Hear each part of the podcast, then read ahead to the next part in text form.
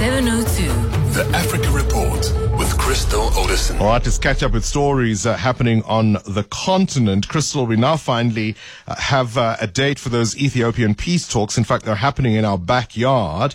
Uh, but uh, not much information on the agenda, the format, or even the role of the mediators. What do we know so far?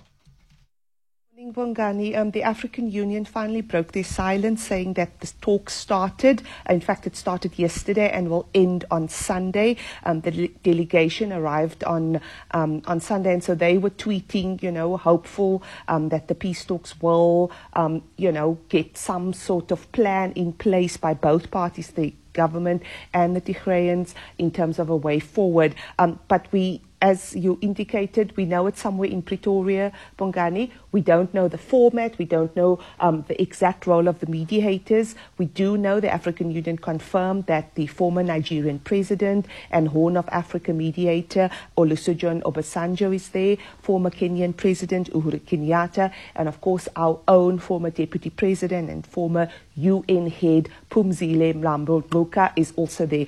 Um, so we've had to piece things together, Bongani, because we are not getting a lot of information. Um, the Tigrayans are saying they do want an end of hostilities. They want unfettered humanitarian access and they want the withdrawal of the Eritrean forces. So from that's from their side. From the government is saying they want to be able to engage, um, have meaningful conversation, and then plot a peaceful path um, towards peace in the country. We even saw the Pope coming out saying that he's um, really um, he's the conflict is causing him trepidation, and he's really hoping that the dialogue will lead to a genuine path of reconciliation. Um, we hear from the UN that they said that the hostilities have in fact escalated and it's really mounting to some serious humanitarian um, challenges on the ground. Um, and so now we know talks are starting. Um, we are hoping that there will be open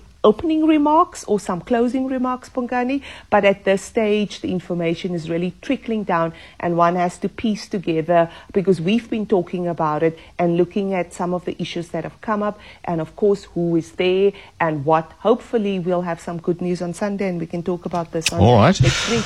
Talk to me about the Ugandan Tanzanian oil pipeline that sparked a bit of a climate row.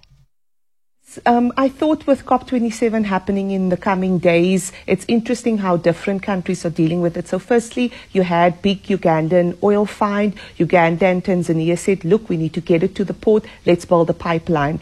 And the two African nations are saying, look, we need this. We need this for our economy. And now we have Western countries saying, well, actually, this um, is really not good. It should be halted. There's human rights abuses. And um, it's just not really good for the environment.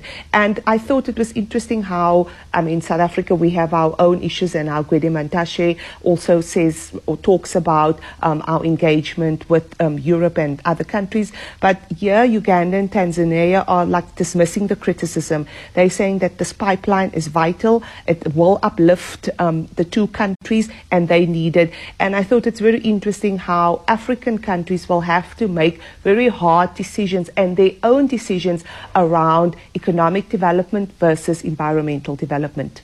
Keep an eye on those stories. Crystal Orderson, this Wednesday's Africa Report.